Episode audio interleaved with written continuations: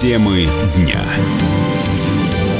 Вы слушаете радио «Комсомольская правда» в студии Игорь Измайлов. В России назвали возможные последствия высылки дипломатов из Германии. Как заявил зампред Комитета Думы по обороне Юрий Швыдкин, это может привести к дестабилизирующим отношениям двух стран.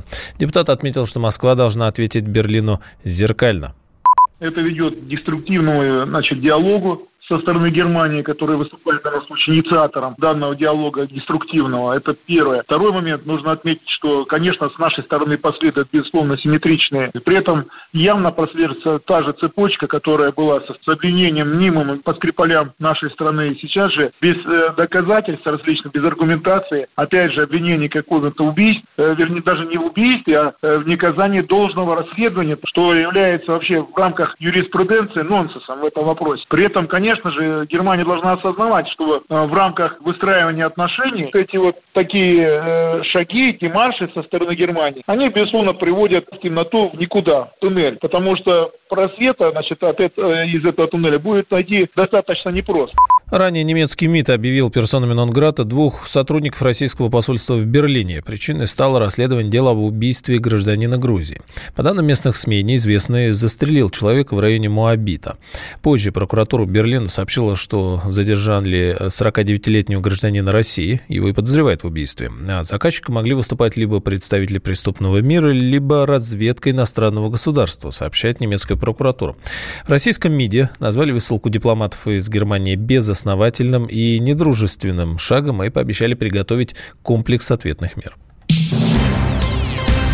А президент Польши отказался считать Россию врагом НАТО. Как заявил Анджей Дуда, недопустимо говорить, цитата, о каком-то враге на уровне государства. Он добавил, что Россия – это сосед, с которым Альянс не всегда соглашается, считая некоторые действия Москвы недопустимыми. Хотелось бы вспомнить случай, когда Альянс соглашался с Москвой. При этом сенатор Алексей Пушков говорит, что заявление польского лидера ничего не значит и вообще э, Варшава не намерена отказываться от санкционной политики. Я не вижу никаких признаков изменения а, ни в позиции Польши, ни пока в позиции НАТО. А, но даже если внутри НАТО начнутся какие-то сдвиги а, под влиянием, скажем, предложений президента Макрона или Дональда Трампа, то Польша будет последней страной, которая пойдет на улучшение отношений с Россией. Это следует из всей логики польского внешнеполитического курса. Дуда политик достаточно зависимый от настроений в других европейских столицах. И в данном случае он решил не вступать в диссонанс э, ни с Дональдом Трампом, ни с Макроном, которые призвали на саммите НАТО к диалогу с Россией. Он решил не выглядеть суперястребом на фоне заявлений Трампа, Макрона, Столтенберга и занял такую, я бы сказал, слегка примирительную позицию. Но, на мой взгляд, это не более чем дипломатическая риторика. Ранее, во время саммита НАТО, американский лидер Дональд Трамп заявил о необходимости сотрудничества с Россией. На такой же позиции начал настаивать и французский лидер Эммануэль Макрон, а следом и другие члены Альянса. Ну а в Германии заявляют, что у НАТО появился новый противник. Немецкая пресса считает, что это Китай.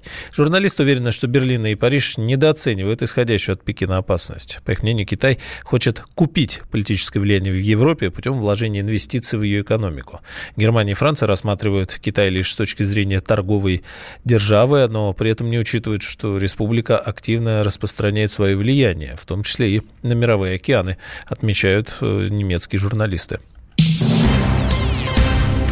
Судьи предложили наказывать СМИ за давление на них. Как пишут ведомости, Совет судей планирует создать правила освещения их деятельности средствами массовой информации, а также ввести ответственности для журналистов. Такие инициативы содержатся в проекте концепции информационной политики судебной системы на ближайшие 10 лет. В документе говорится, что эта тема а, особенно актуальна на фоне проблемы, цитата, скандализации правосудия и заодно беспорядочной критики ну, тоже правосудие. Все, все это якобы подрывает доверие общества к судам. А, глава Союза журналистов России назвал эти планы попыткой цензуры. Как отметил Владимир Соловьев, таким, в таком случае издания могут наказать за любой материал из зала суда. С нашей точки зрения, это попытка введения ведомственной цензуры. А цензура у нас в стране запрещена Конституцией, и даже судьям иногда нужно это напоминать. С одной стороны, судей, конечно, можно понять, потому что бывают случаи давления на суд со стороны СМИ. Тем не менее, подобный вариант э, закрытости, введения какой-то закрытости того, что происходит в судах, попытка введения особых административных мер э, против журналистов, э, специальных актов за публикацию публикации из суда, это может привести к ограничению свободы слова, ограничению свободы распространения информации, потому что, по сути, любой материал может быть признан тенденциозным. И таким образом, у журналистов начнет вырабатываться такая уже внутренняя цензура. Да? Союз журналистов выступает против подобных предложений. Осенью Мосгорсуд заявил о, цитата, травле судьи Алексея Криворучка, который приговорил актера Павла Устинова к трем годам колонии за вывихнутое плечо ОМОНовца на несанкционированной акции 3 августа. Но позже Мосгорсуд э, заменил наказание на год условно. Думе опровергают повышение тарифов ОСАГО в России. Как заявил глава Комитета по финансовому рынку Анатолий Аксаков, ожидать существенного роста стоимости полиса гражданской ответственности не стоит. А вот индексация возможно, э, как говорят, лишь на уровень инфляции. Но там, наверное, как пойдет.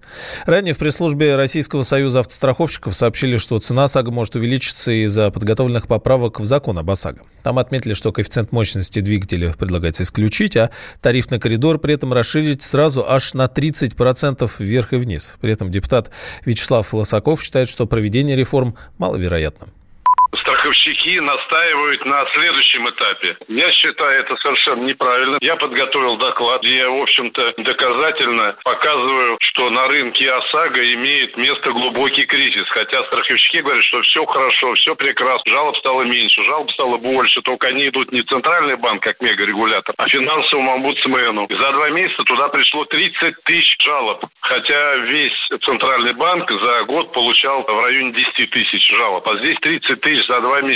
Под любыми предлогами страховые компании пытаются добиться расширения коридора. Мы расширяли им коридор уже несколько лет назад. Цены на полис ОСАГО увеличились практически в два раза. Деньги были украдены, своровали сами страховщики не менее 150 миллиардов рублей. А председатель общества защиты прав автомобилистов Сергей Канаев подчеркивает, что расширение тарифного коридора сегодня не оправдано. На самом деле мощность двигателя не сильно повлияет на стоимость страхового полиса. Этот коэффициент, он абсолютно неправильный. Мы всегда настаиваем, чтобы коэффициент был привязан к водителю. Мы говорили даже о том, что вообще стоимость страхового полиса должна быть привязана к водителю. Нам много лет говорили, что это невозможно. И вот сейчас мы видим, как все меняется. В этом, наверное, основная суть этой реформы. Но дело в том, что коридор, который в данном случае хотят расширить, это нам кажется, что на сегодняшний момент абсолютно неоправданно оправданная ничем мера, потому что в данном случае страховка, она является обязательной, ее придумало государство, и отдавать ее некому страховому бизнесу и решать вопросы прибыли коммерсантов, это абсолютно неправильно. За 2018 год прибыль страховщиков выросла на 96%, и говорить о каком-то удорожании полиса абсолютно бессмысленно. Ну, чуть ранее, еще в середине октября, Дума отложила рассмотрение законопроекта об ОСАГО из-за как раз опасений роста тарифов. В частности, обеспокоенность законодателей вызвали идеи об отмене территориального коэффициента и о повышении с 500 тысяч до 2 миллионов предельного размера возмещения за вред здоровью пострадавших в ДТП. В Минфине не исключили, что эти нормы могут убрать из документа, но вот теперь в РСА отмечают, что они могут остаться. Поди разберись. Сильнее всего, по мнению автостраховщиков, изменения в стоимости полисов ощутят жители региона регионов-миллионников, где уже установили высокий территориальный тариф. HeadHunter назвал отрасли, где зарплаты растут быстрее всего. В этом году лидерами снова стали IT и розничная торговля. Помимо этого, работодатели начали заметно больше платить финансистам и консалтерам. А, при этом а, в конце списка оказались медицинская и фармацевтические сферы а, строительства и химпроизводства. Об этом рассказал представитель HeadHunter Александр Джабаров. Года наиболее значительный рост, почти 6%, пришелся на зарплаты линейных руководителей. В позициях специалиста ведущий специалист рост был в среднем на полтора процента меньше, чем у старших по должности коллег. Примечательно, что специалисты начального уровня стали вторыми по темпам роста зарплат. Темпы изменения заработной платы выше в среднем на 2%. Ни в одном округе не зафиксированы отрицательные изменения уровня зарплат. Южный федеральный округ и северо-западный в течение года лидируют по темпам роста выше 6%. А замыкает тройку Дальневосточный федеральный округ, там зарплаты выросли на 5,5%. Лидер этого списка, специалисты в сфере информационных технологий, получают в среднем по стране 91 тысячу рублей в месяц. Темы дня. Иркутск. 91,5. Воронеж. 97,7. Краснодар. 91,0. Тюмень. 99,6. Анапа. 89,5. Владимир. 104,3. Барнаул. 106,8. Екатеринбург. 92,3. Санкт-Петербург. 92,0. Москва. 97,2. 97,2. Радио «Комсомольская правда». «Комсомольская правда». Слушает вся страна. Слушает вся страна.